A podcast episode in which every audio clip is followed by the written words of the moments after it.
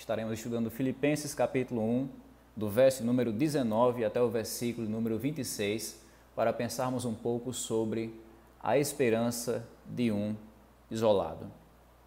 Paulo diz assim: Porque eu estou certo de que, pela súplica de vocês e com a ajuda do Espírito de Jesus Cristo, isso resultará em minha libertação. Minha ardente expectativa e esperança é que em nada serei envergonhado, mas que, com toda ousadia, como sempre, também agora, Cristo será engrandecido no meu corpo, quer pela vida, quer pela morte, porque para mim o viver é Cristo e o morrer é lucro. Entretanto, se eu continuar vivendo, poderei fazer algum trabalho frutífero. Assim não sei o que devo escolher. Estou cercado pelos dois lados, tendo o desejo de partir e estar com Cristo, o que é incomparavelmente melhor. Mas por causa de vocês, é mais necessário que eu continue a viver. E convencido disso, estou certo de que ficarei e permanecerei com todos vocês, para que progridam e tenham alegria na fé. Desse modo, vocês terão mais motivo para se gloriarem em Cristo Jesus por minha causa, pela minha presença de novo no meio de vocês. Uma das coisas que eu gosto de mencionar em cada introdução da nossa devocional é o fato de que, quando o apóstolo Paulo escreveu essas palavras, ele estava numa situação muito semelhante à nossa. E é por isso que a gente consegue se identificar facilmente com o dilema, a dor e, e, e a coragem também do apóstolo Paulo. Paulo estava preso em Roma por causa da pregação do Evangelho, quando escreveu a carta aos Filipenses. Ele não estava apenas preso lá, aguardando a sua saída, mas também havia um forte perigo dele perder a sua própria vida, dele receber uma sentença de pena de morte por causa daquele daquela prisão. Então você percebe que ele estava numa situação muito semelhante à nossa, isolado, preso, com o perigo de, de, perder a própria vida. Você percebe que Paulo estava numa situação muito difícil, é por isso que a gente consegue se identificar com ele. Mas o que é interessante, irmãos e irmãs, é a maneira como o apóstolo Paulo ele vai encarar esse sofrimento. A maneira como o apóstolo Paulo vai lidar com essa dor, lidar com essa sua limitação, lidar com esse seu isolamento. Nós vemos que Paulo encara o sofrimento, por exemplo, de uma forma otimista. Paulo escreve a sua carta não dizendo, olha, isso tudo não vai servir de nada, isso tudo é inútil, essa minha prisão, esse meu sofrimento vai ser apenas um caos na minha vida, não vai ter nenhum resultado bom. Não, não, não. Paulo encara aquele sofrimento com um certo otimismo, um otimismo que ele guarda no seu coração, um otimismo que está fundamentado num Deus que é soberano e que pode utilizar até mesmo os piores cenários dessa vida para trazer bons resultados. Paulo tem consciência da soberania de Deus e é por isso que ele encara o seu sofrimento com otimismo. Não um otimismo, sabe, é, avoado, como a gente chama, um otimismo irracional. Não, não, não, mas é um otimismo que é racional. Paulo coloca sua mente no lugar para entender que, mesmo naquele sofrimento, naquele isolamento, naquela prisão, Deus continuava sendo soberano. Ele não se deixou levar pelas suas emoções naquele sofrimento. Você sabe que muitas vezes, eu acho que isso não acontece só comigo, acontece com vocês também.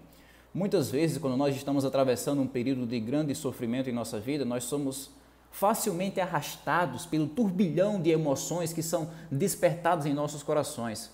Nós somos facilmente levados a perder a razão e dar lugar exagerado às nossas emoções, que muitas vezes nos arrastam para o desespero, outras vezes para o medo, para o pânico, para a dor, para a depressão, para uma ansiedade que é descontrolada. Muitas vezes, quando nós estamos atravessando sofrimentos duríssimos em nossa vida, nós somos levados pelas nossas emoções. Mas Paulo não. Quando Paulo estava naquele sofrimento profundo, ele continuou encarando aquele sofrimento com otimismo, com racionalidade, dando lugar à razão, colocando a cabeça no lugar. É claro que ele sentia dor, ele sentia angústia, ele sentia insegurança. Ele é humano, ele não é um super-homem. Mesmo assim, ele mantém a sua cabeça no lugar para entender a verdade absoluta de que Deus é soberano. E é por isso que ele consegue ter esperança. É por isso que ele consegue olhar para o futuro e perceber que com Deus sempre existe um futuro melhor. Para o povo de Deus, sempre existe um futuro melhor. Esse é o tipo de esperança que eu queria estudar e analisar com vocês nessa manhã de domingo.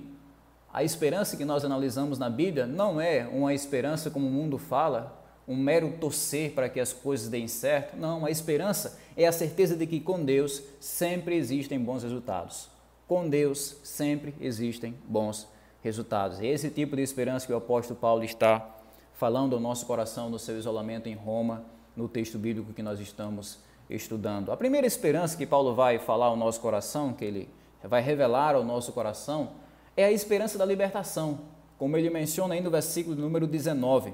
Porque eu estou certo de que pela súplica de vocês e com a ajuda de, do Espírito de Cristo Jesus, isso resultará em minha libertação. Percebam que Paulo ele não vai encarar o sofrimento como os estoicos da sua época, por exemplo, encaravam. Os estoicos eram uma turma daquela época que dizia que o sofrimento não deve é, é consumir a nossa atenção. Você deve fazer com que tanto faz, tanto fez diante do sofrimento. A maior glória, o maior, maior, a maior glória de um estoico, o maior orgulho que ele tinha era, por exemplo, perder um filho e não derramar nenhuma lágrima. Por quê? Porque para ele o sofrimento era irrelevante. Mas Paulo não encara o sofrimento dessa forma. Paulo não encara o sofrimento como se tanto faz, tanto fez. Paulo não encara o sofrimento também com conformismo, dizendo: olha, tudo bem, eu estou preso aqui, é o destino que eu tenho e eu tenho que sofrer e vou ficar por aqui mesmo. Não, Paulo deseja a sua libertação.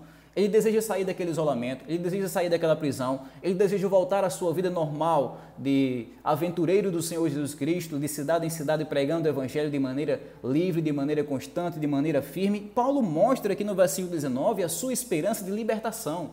Ele deseja sair daquela prisão. E ele sabe que essa libertação iria acontecer primeiro por causa da intercessão da igreja. Como ele vai dizer no versículo 19: Porque eu estou certo de que pela súplica de vocês isso resultará em minha libertação. Na primeira mensagem, na nossa primeira devocional aqui em Filipenses, a gente aprendeu que Paulo estava orando pela igreja de Filipos. Mas esse relacionamento era mútuo, recíproco. A igreja de Filipos também orava pelo apóstolo Paulo. E é isso que ele está destacando aqui. Eu sei que por causa da intercessão de vocês, por causa da oração de vocês, isso vai resultar na minha libertação. Eu vou sair dessa prisão aqui para a glória de Deus. Paulo tinha certeza de que a oração de um justo pode muito em seus efeitos. Paulo tinha certeza que o Deus ao qual nós servimos é um Deus que escuta a oração e não apenas escuta, mas também responde nossas orações. E é por isso que ele diz: Eu estou certo de que eu vou sair daqui, porque eu sei que vocês estão intercedendo por mim. Mas não apenas a intercessão da igreja, Paulo tinha a esperança da libertação, a esperança da liberdade, por causa também da ajuda do Espírito. Como ele vai dizer, porque eu estou certo de que pela súplica de vocês e com a ajuda do Espírito de Cristo Jesus, isso resultará em minha libertação. O Espírito Santo de Deus, que morava dentro do apóstolo Paulo, o Deus onipotente e criador do universo, que mora dentro do crente. Esse tipo de esperança que Paulo está destacando a fim de ter a certeza da sua libertação. Eu sei que eu vou suportar, eu sei que eu vou permanecer, eu sei que eu vou perseverar. Por quê? Porque eu tenho a ajuda de uma igreja que está intercedendo por mim, que está colocando minha vida dentro de Deus, e eu tenho também a ajuda do próprio Deus, que está morando dentro de mim, que está me fortalecendo, que está abrindo portas para a minha liber liberdade. Eu queria destacar aqui algumas aplicações nesse ponto que são relevantes sobre a forma como nós encaramos o nosso isolamento diante daquilo que o apóstolo Paulo está escrevendo para nós. A primeira coisa que nós aprendemos, irmãos, é que o cristão, ele não encara o seu isolamento com masoquismo. Nós sabemos que Deus, ele é superior a todas as coisas. Sabemos que Deus está no controle de tudo. Nós sabemos que Deus, ele usa até mesmo o sofrimento para o nosso bem. Sabemos que através desse isolamento Deus está fazendo mil e uma coisas na vida da igreja, na vida do, do mundo, na vida da humanidade. Mas isso não quer dizer que nós amamos o sofrimento por si só. Isso não quer dizer que nós somos masoquistas, ou seja, pessoas que sentem prazer na dor, prazer no sofrer. Não, o apóstolo Paulo estava preso ali. Mas ele não disse, nossa, que bom estar preso, que bom estar isolado, eu amo ficar assim, eu quero ficar assim pelo resto da minha vida porque eu amo sofrer, eu amo a dor, eu amo a angústia. Não, Paulo tinha o seu desejo de liberdade. Então nós que somos crentes, nós mantemos esse equilíbrio. Por um lado, nós sabemos que Deus utiliza o sofrimento por isso nós não damos lugar ao desespero, porque mesmo em meu sofrimento, Deus continua nos abençoando, Deus continua nos amadurecendo, Deus continua fortalecendo a igreja, mas por outro lado, nós desejamos também a nossa libertação. Nós desejamos a nossa liberdade. Não é pecado você desejar a liberdade do seu isolamento. Paulo desejou a sua liberdade daquela prisão e nem por isso estava pecando. Então é por isso que nós podemos orar. Deus põe um fim nessa crise, põe um fim nessa pandemia, põe um fim nesse, nessa quarentena, nesse isolamento, põe um fim nessa doença de meios sobrenaturais ou de meios naturais, nós podemos pedir para que Deus responda a nossa oração, a fim de nos colocar a liberdade tão preciosa que nós temos antes como igreja, como sociedade. Outra coisa que nós aprendemos aqui logo de início é que o cristão, ele encara o isolamento na esperança da intercessão da igreja e na ajuda do Espírito. Um consolo muito forte que temos é o consolo que o apóstolo Paulo está destacando aqui quando estava isolado Eu sei que tem uma igreja intercedendo por mim. Meu irmão, tem inúmeros crentes que estão orando pela sua vida. Pessoas que você nunca viu, pessoas que você nunca vai conhecer na sua vida, pessoas que estão lá do outro lado do, do, planeta, em outros países, que estão orando pela igreja, que estão orando pelo mundo e que estão abençoando também a sua vida através da sua intercessão. Isso deve nos mover com coragem para o futuro. O fato de que existem pessoas que estão orando por nós, irmãos e irmãs espalhados no planeta todo, que estão orando que estão intercedendo pela nossa vida. Paulo sentiu muita coragem com isso.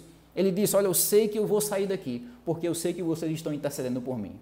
Então, essa confiança, essa fé, alimentada pela intercessão do povo de Deus, deve movimentar também o nosso coração para prosseguirmos em nossa caminhada tão dura desse lado da eternidade. E outro encorajamento que Paulo destaca aqui é o fato de que, além dos irmãos que estão orando por nós, aqui do lado de fora, existe um Espírito Santo de Deus do lado de dentro, que está encorajando o nosso coração, fortalecendo o nosso coração, o Espírito Santo que é conhecido como consolador, como fortalecedor do povo de Deus. Esse mesmo Espírito que trazia coragem, determinação ao apóstolo Paulo, é o Espírito também que está com a gente.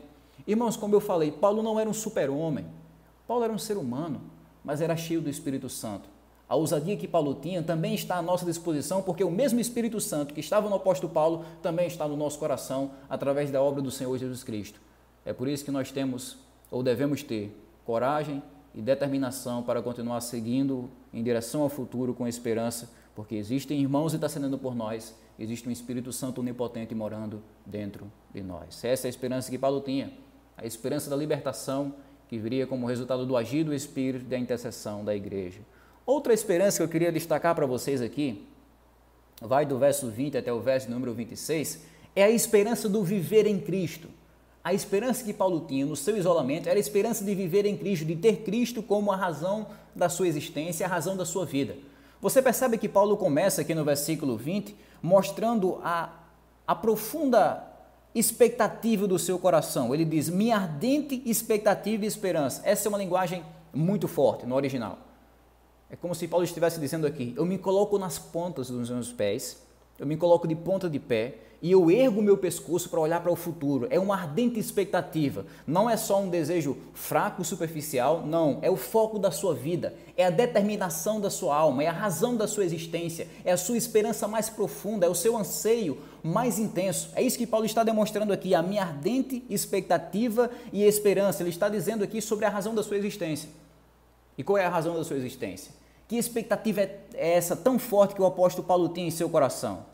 É a expectativa de viver em Cristo.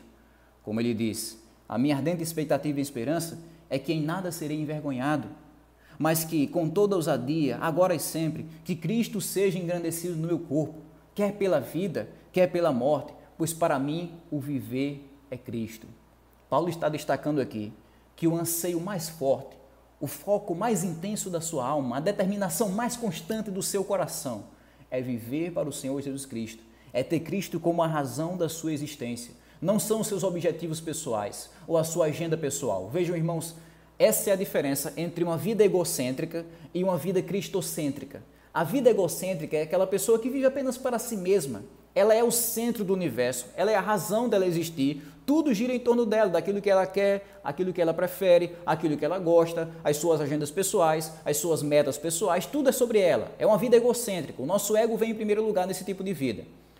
Mas a vida que cristocêntrica é diferente. É a vida que o apóstolo Paulo está demonstrando aqui. Para mim, viver é Cristo. A linguagem no original diz mais ou menos isso. Para mim, viver Cristo.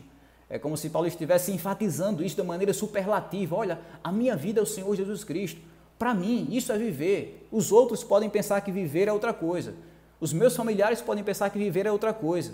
A sociedade pode pensar que viver é outra coisa, mas para mim, pessoalmente, Paulo diz: viver é Cristo. A razão da minha existência é o Senhor Jesus Cristo. Essa é a chamada vida cristocêntrica, onde Cristo é o centro, onde a palavra dele é aquilo que nos orienta, onde o consolo dele é aquilo que nos encoraja, onde as forças dele é aquilo que nos leva a caminhar. É a vida que é centrada não em nossos desejos, objetivos pessoais, planos pessoais, mas que é centrada em Jesus Cristo. Viver é Cristo. Essa é a esperança que Paulo tem no seu isolamento.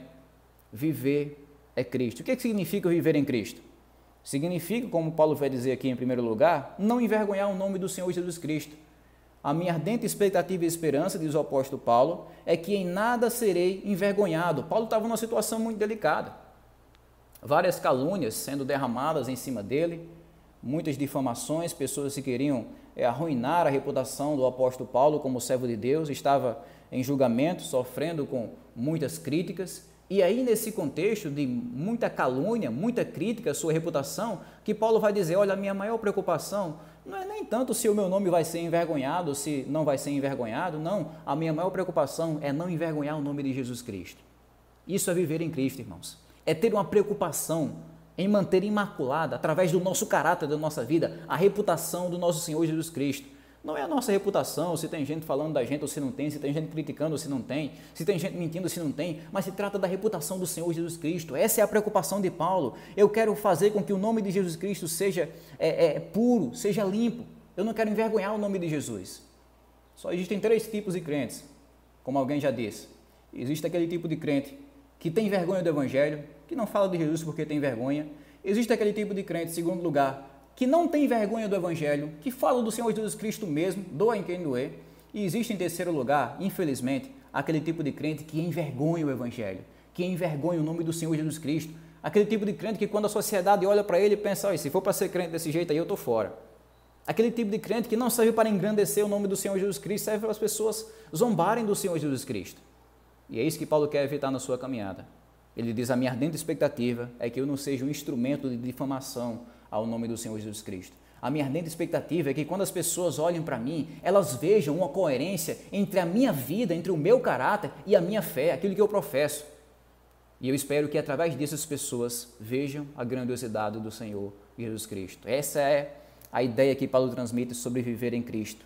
Viver em Cristo, como ele vai dizer aqui ainda no versículo 20, é engrandecer Jesus no nosso corpo. A minha ardente expectativa e esperança é que em nada serei envergonhado, mas que com toda ousadia, agora e sempre, Cristo será engrandecido no meu corpo, quer pela vida, quer pela morte. É isso que o apóstolo Paulo está dizendo aqui.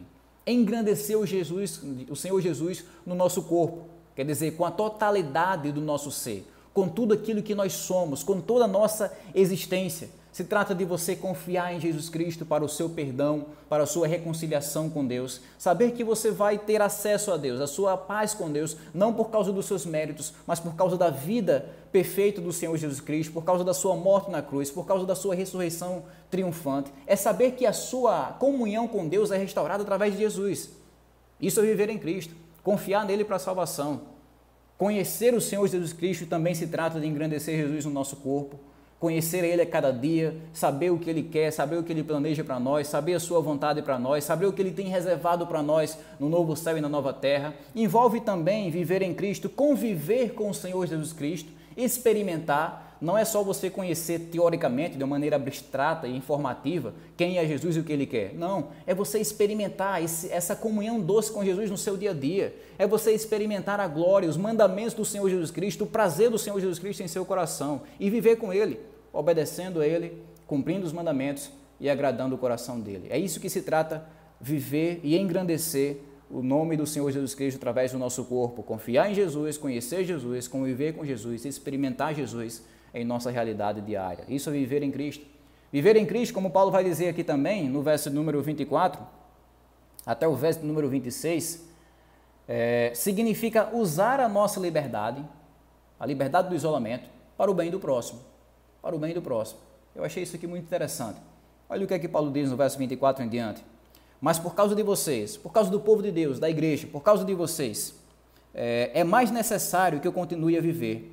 Eu estou convencido disso Estou certo de que ficarei e permanecerei com todos vocês, para que progridam e tenham alegria na fé. Desse modo, vocês terão mais motivo para se gloriar em Cristo Jesus por minha causa, pela minha presença de novo no meio de vocês. Ou seja, Paulo queria sair daquele isolamento em Roma, sair daquela prisão, não para cumprir seus hobbies pessoais, não para cumprir suas agendas pessoais ou seus objetivos é, é, particulares, não. Paulo queria sair daquele isolamento para servir a igreja para se empenhar pela igreja, para se esforçar pelo crescimento da igreja, para se esforçar para amadurecer a igreja. Eu quero sair desse isolamento para que eu possa contribuir para a espiritualidade de vocês, para a fé de vocês, para que eu possa trazer para vocês um trabalho que é frutífero, como ele vai dizer aqui no versículo número, de número 22. Entretanto, se eu continuar vivendo, ou seja, se eu sair dessa prisão, eu poderia ainda fazer algum trabalho frutífero.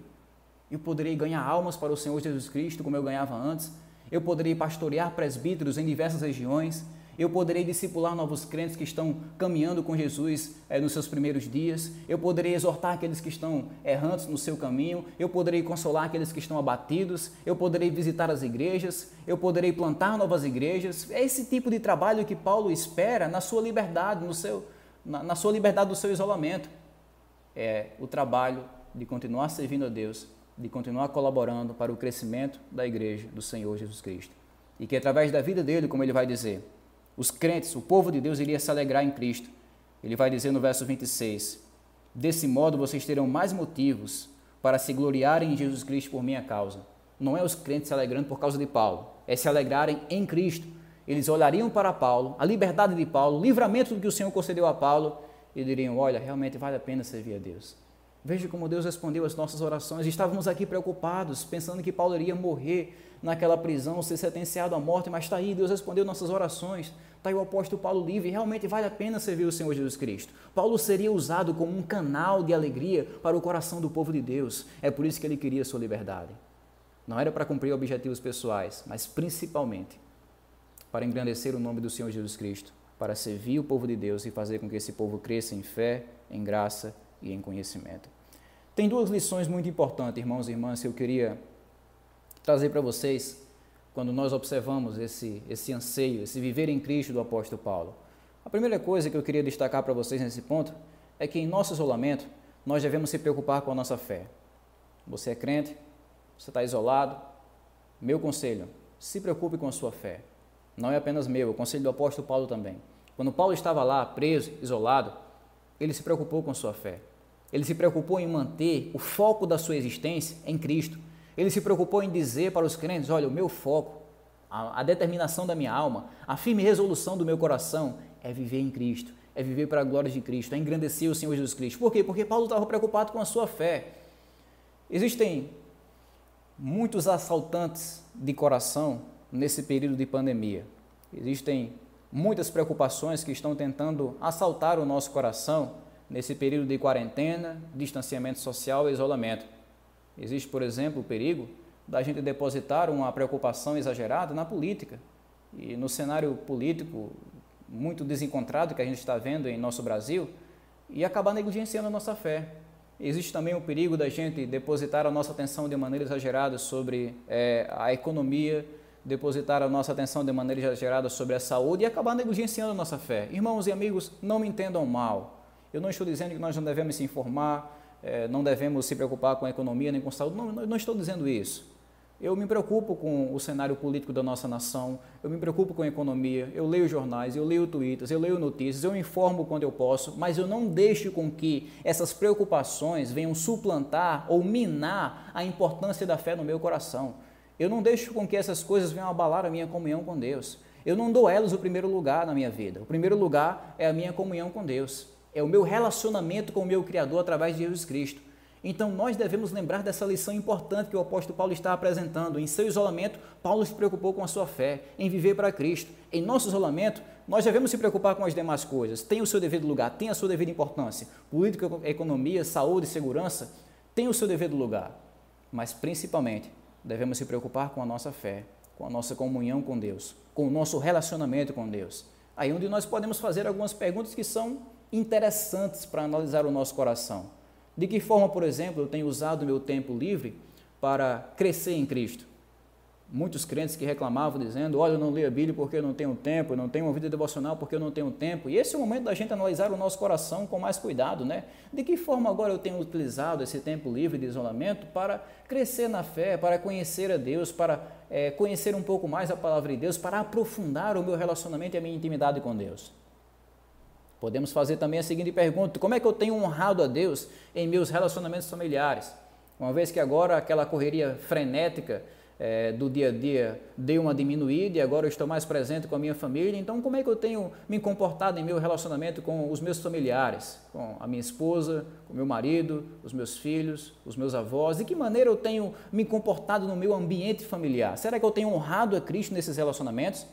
Poderíamos perguntar também: será que eu tenho sido um bom mordomo do corpo que Deus me deu? Veja bem, irmãos, esse corpo aqui que nós temos, que nós estamos cuidando dele para que ele não venha a ser infectado, esse corpo aqui é um corpo que Deus nos deu. Nós somos apenas mordomos, responsáveis pelo cuidado é, desse corpo aqui na terra. E é bom que a gente medite sobre isso. Como é que eu tenho cuidado do meu corpo?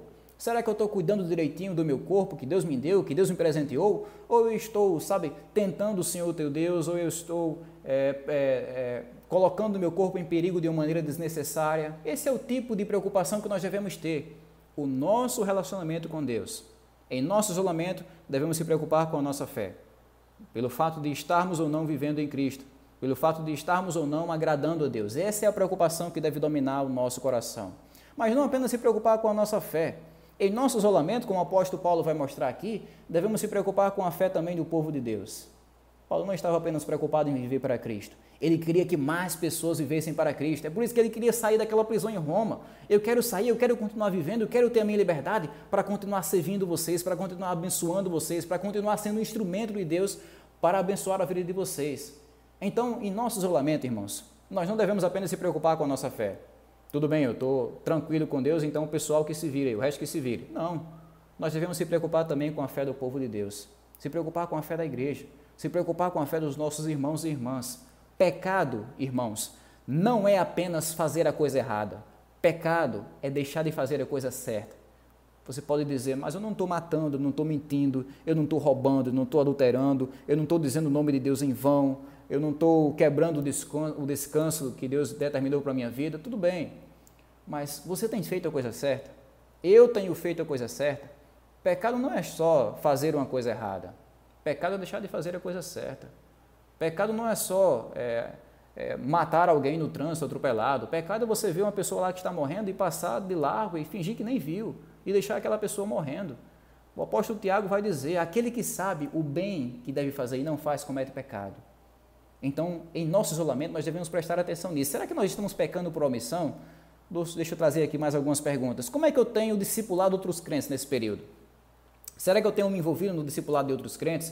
Será que eu continuo obedecendo ao, ao ide do Senhor Jesus Cristo, ide por todo mundo, pregai a toda criatura, façam discípulos de todas as nações? Será que eu tenho é, usado os meus recursos para abençoar irmãos e irmãs ou pessoas que estão passando por necessidade? Ou será que eu estou importando apenas comigo mesmo, minhas finanças, meu orçamento? Eu sei que nós estamos passando por uma situação muito delicada. Eu não quero ser incompreensível desse ponto. Todos nós estamos atravessando apertos e dificuldades, mas isso não deve dar lugar a irresponsabilidade no nosso coração em não ajudarmos aquelas pessoas que precisam. Nós devemos analisar o nosso coração se nós estamos cometendo esse tipo de pecado, deixando de ajudar pessoas que precisam da nossa ajuda. Como é que eu tenho, por exemplo, usado as minhas redes sociais para abençoar a igreja? Será que eu tenho usado o meu espaço virtual, o meu Instagram, o meu Facebook, o meu Telegram, o meu WhatsApp para comunicar esperança ao coração daqueles que precisam? Ou será que eu tenho sido omisso? Ou será que eu tenho deixado para lá? Ou será que eu tenho colocado como uma coisa secundária em minha vida? Quando Paulo estava isolado, ele se preocupou com a sua fé. Então devemos se preocupar com o nosso relacionamento com Deus. Mas quando Paulo estava isolado, ele também se preocupou com a fé do povo de Deus. E nós também devemos se preocupar com a fé do povo de Deus, à medida em que nós se esforçamos para que o povo de Deus venha a ser consolado e encorajado nesse momento tão difícil que nós estamos atravessando de pandemia.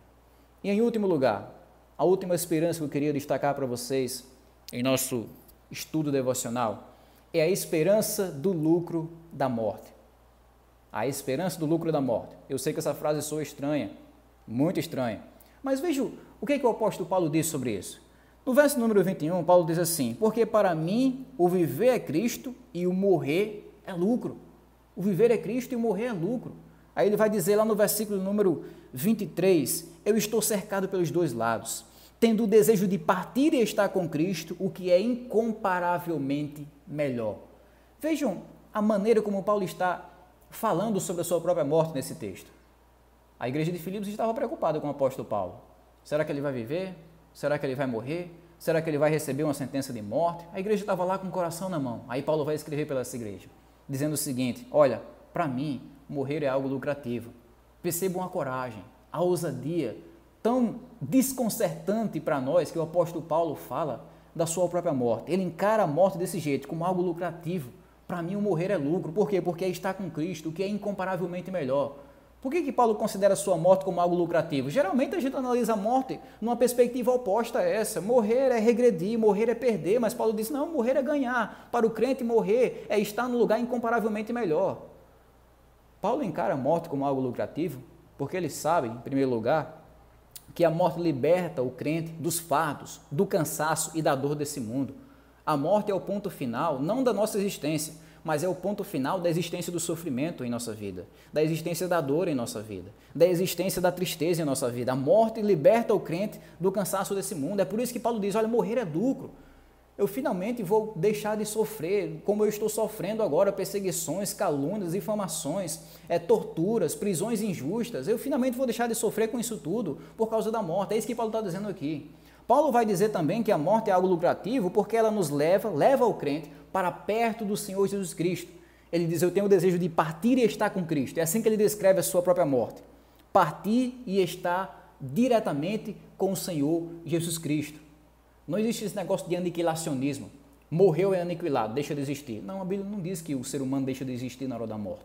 Não existe também esse negócio de sono da alma. Não, quando morre você vai dormir e só vai acordar agora quando Jesus voltar. Não, Paulo não diz eu quero partir e dormir. Ele não diz também, eu quero partir e reencarnar em outra existência para ver se eu me dou melhor do que eu me dei aqui na minha vida ou pago mais pecados. Não, não tem esse negócio de reencarnação na linguagem do apóstolo Paulo, na linguagem bíblica. Não tem também esse negócio de purgatório, eu quero morrer e ir para um purgatório para ver se as coisas vão dar certo. Não, ele diz, eu quero partir e estar com Cristo. Partir e estar diretamente com o Senhor Jesus Cristo. O que foi que Jesus disse ao ladrão da cruz? Vocês lembram? Que morreu ao lado do Senhor Jesus Cristo e que creu nele como rei, como salvador? Lembra-te de mim, Senhor Jesus, quando entrares no seu reino? Aí Jesus respondeu aquele cara, né? Hoje mesmo você vai ser aniquilado? Você vai reencarnar? Você vai dormir? Você vai para um purgatório? Não, Jesus diz: hoje mesmo você vai estar comigo no paraíso. Você vai estar comigo no novo céu, ou você vai estar comigo num lugar celestial.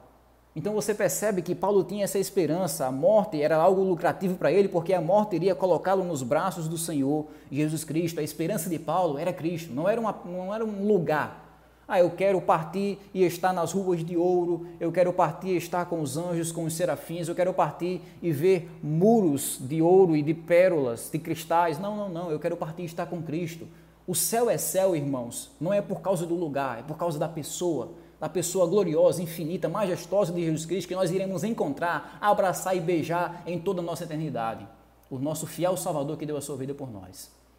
É por isso que Paulo enxerga a morte como algo lucrativo, porque ele vê nela uma passagem imediata para o Senhor Jesus Cristo. Ele vai dizer em todo esse texto: se eu continuar vivendo, isso vai ser bom para a igreja, porque Jesus vai estar comigo e vai me fortalecer.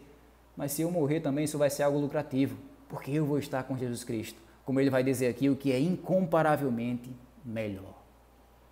E nós podemos tirar algumas aplicações desse texto a fim de encorajarmos o nosso coração nesse cenário de pandemia que nós estamos enfrentando. Meus irmãos, o que, é que nós aprendemos aqui com Paulo?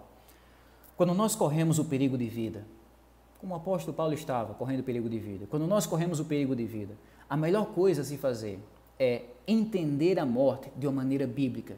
Eu sei que as pessoas não gostam, naturalmente, de, de, pensar sobre a morte. É um tema desconfortável. A morte é uma estranha a essa criação de Deus. É verdade. Não é confortável. Mesmo assim, como crentes, nós devemos entender a morte de uma maneira bíblica. O que, que, que, o que é a morte para o crente? A morte é lucro. A morte nos leva à existência imediata do nosso Senhor, do nosso Mestre. A morte concretiza definitivamente todas as promessas que temos aprendido na Bíblia da Palavra de Deus. A morte é aquilo que nos vai transportar para a presença imediata do nosso Criador, onde nós estaremos livres de todo pecado, livres de todo tipo de vírus, livres de todo tipo de infecção, doença, morte, tristeza ou dor, livres de tudo isso. Nós estaremos para sempre com o nosso Senhor. É por isso que para o crente a morte é algo lucrativo. O mundo não pode entender isso. Para o mundo, a morte causa pavor, causa, causa medo. Por quê? Porque é desconhecido o destino dessa pessoa, o destino eterno dessa pessoa. É por isso que as pessoas costumeiramente tentam suprimir esse assunto da morte, nem sequer pensar nesse assunto, nem fale morte perto de mim. Mas para o crente, não. O crente tem o conhecimento libertador, que morrer é partir para estar com Cristo, o que é incomparavelmente melhor. E é isso que nos dá coragem para prosseguir. Preste atenção, um parênteses aqui. Isso não desperta irresponsabilidade da nossa parte. Isso não desperta desejos suicidas no coração do crente. Não. Paulo desejou estar com o Senhor Jesus Cristo, desejou é, partir para outra vida, mas ele nunca tirou a própria vida dele. Então isso não desperta é, desejos suicidas, isso não desperta irresponsabilidade, ah, agora eu vou viver de qualquer jeito, porque se eu morrer tá bom por isso mesmo. Não, mas desperta coragem para viver essa vida de uma maneira destemida, para servir o Senhor Jesus Cristo de uma maneira sacrificial, para mantermos o nosso foco em Deus e ter o nosso viver centrado em Cristo. É isso que nós aprendemos.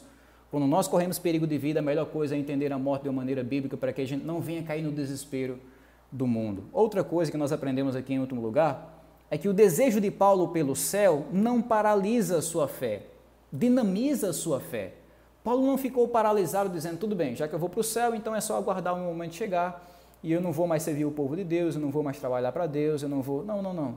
Tem dois extremos aqui que nós devemos evitar, irmãos. Primeiro, é aquela pessoa que pensa tanto na terra que se esquece do céu. Aquela pessoa que está tão focada nas coisas dessa vida que para ela o céu nem existe, nem faz sentido, nem tem relevância. É um extremo ruim que nos leva ao materialismo, ao racionalismo e outras coisas prejudiciais. Mas outro extremo que devemos evitar também é aquela pessoa que está com a cabeça nas alturas e não está com os pés no chão. É aquela pessoa que fica, sabe, meio que, que ah, voando nesse mundo, né? Como a gente diz, rapaz, fulano de tal tem a cabeça nas nuvens, está voando ali, está esse é o tipo de extremo que devemos evitar. Nós devemos pensar no céu, mas devemos também manter os nossos pés aqui na terra. Nós devemos pensar no céu, mas devemos também pensar na agenda de Deus aqui na terra, no fato de que nós somos úteis, nós somos servos, nós devemos continuar servindo a Deus. Esse é o equilíbrio, é manter o foco no céu à medida em que nós cumprimos a agenda de Deus aqui na terra. Não é pensar tanto na terra de perder o céu, a ponto de perder o céu, também não é pensar tanto no céu ao ponto de perder a nossa vida aqui na terra, não, é pensar no céu à medida em que nós servimos a Deus aqui na terra. Paulo tinha esse equilíbrio em sua vida. Ele tinha um forte anseio, como a gente viu, a ardente expectativa de estar com o Senhor Jesus Cristo, mas ao mesmo tempo ele tinha os pés no chão. Ele dizia para a igreja de Filipos: Olha, sabe por que eu quero ficar aqui, continuar vivendo, sair dessa prisão? É porque eu quero servir vocês. Eu sei que se o imperador me matasse aqui, seria muito melhor para mim, eu ia para o céu, ia estar com Jesus, livre disso tudo. Mas eu sei que tem gente aqui que precisa do meu serviço, tem gente que precisa da minha vida, tem gente que precisa da minha pregação, tem gente que precisa do meu serviço, é por isso que eu quero continuar vivendo. Paulo tinha então o seu foco no céu, mas tinha os seus pés no chão. Que a gente possa imitar o apóstolo Paulo nisso em nosso isolamento. Eu poderia resumir isso aqui para vocês, sobre essa esperança que Paulo tem no seu isolamento, dizendo em primeiro lugar, como a gente viu, Paulo tinha esperança na sua libertação então não é pecado o crente desejar ficar livre desse isolamento. É, ah, esse é o nosso destino, então a gente nem ora por livramento. Não, não é assim não. A gente deseja a nossa liberdade, como Paulo desejava sair daquela prisão. A gente ora a gente conta com a ajuda do Espírito Santo para isso. Outra esperança que Paulo tinha era a esperança do viver em Cristo, mesmo isolados, o foco da nossa vida, da nossa existência, a razão do nosso viver continua sendo Jesus Cristo, engrandecer o Senhor Jesus, não envergonhar o nome de Jesus, usar nossa liberdade para edificar a igreja de Jesus, tudo é sobre Ele. É por isso que nós devemos se preocupar com a nossa fé, em nosso isolamento, e se preocupar com a fé do povo de Deus. E em terceiro e último lugar, Paulo tinha também a esperança do lucro na morte. Ele sabia que a morte seria apenas um transportar da sua existência para o reino do Senhor e Salvador Jesus Cristo. Então, em meio aos perigos de vida que nós estamos atravessando, a melhor coisa que nós fazemos é analisar a morte de uma maneira bíblica, saber que ela nos leva definitivamente para o céu por causa de Jesus Cristo. E é claro que isso não vai despertar em responsabilidade. Não, a gente tem o foco no céu, mas a gente tem também os pés no chão. A gente tem os pés aqui na terra sabendo que tem muita gente precisando da nossa ajuda e é por isso que nós estamos aqui. Quando o crente é salvo, ele não é transportado imediatamente para o céu. Por que, que Deus não leva logo a igreja para o céu? A igreja é salva e vai logo para o céu de uma vez. Por que, que a gente continua aqui?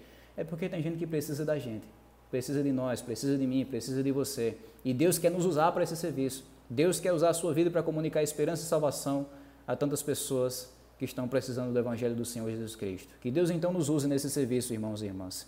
Que Deus nos abençoe para que nesse período de pandemia e isolamento nós venhamos a continuar como servos, como cristãos encorajados pela graça do Senhor Jesus Cristo, a fim de podermos cumprir com o serviço que Ele nos confiou, que é a pregação do glorioso Evangelho que um dia nos resgatou desse mundo.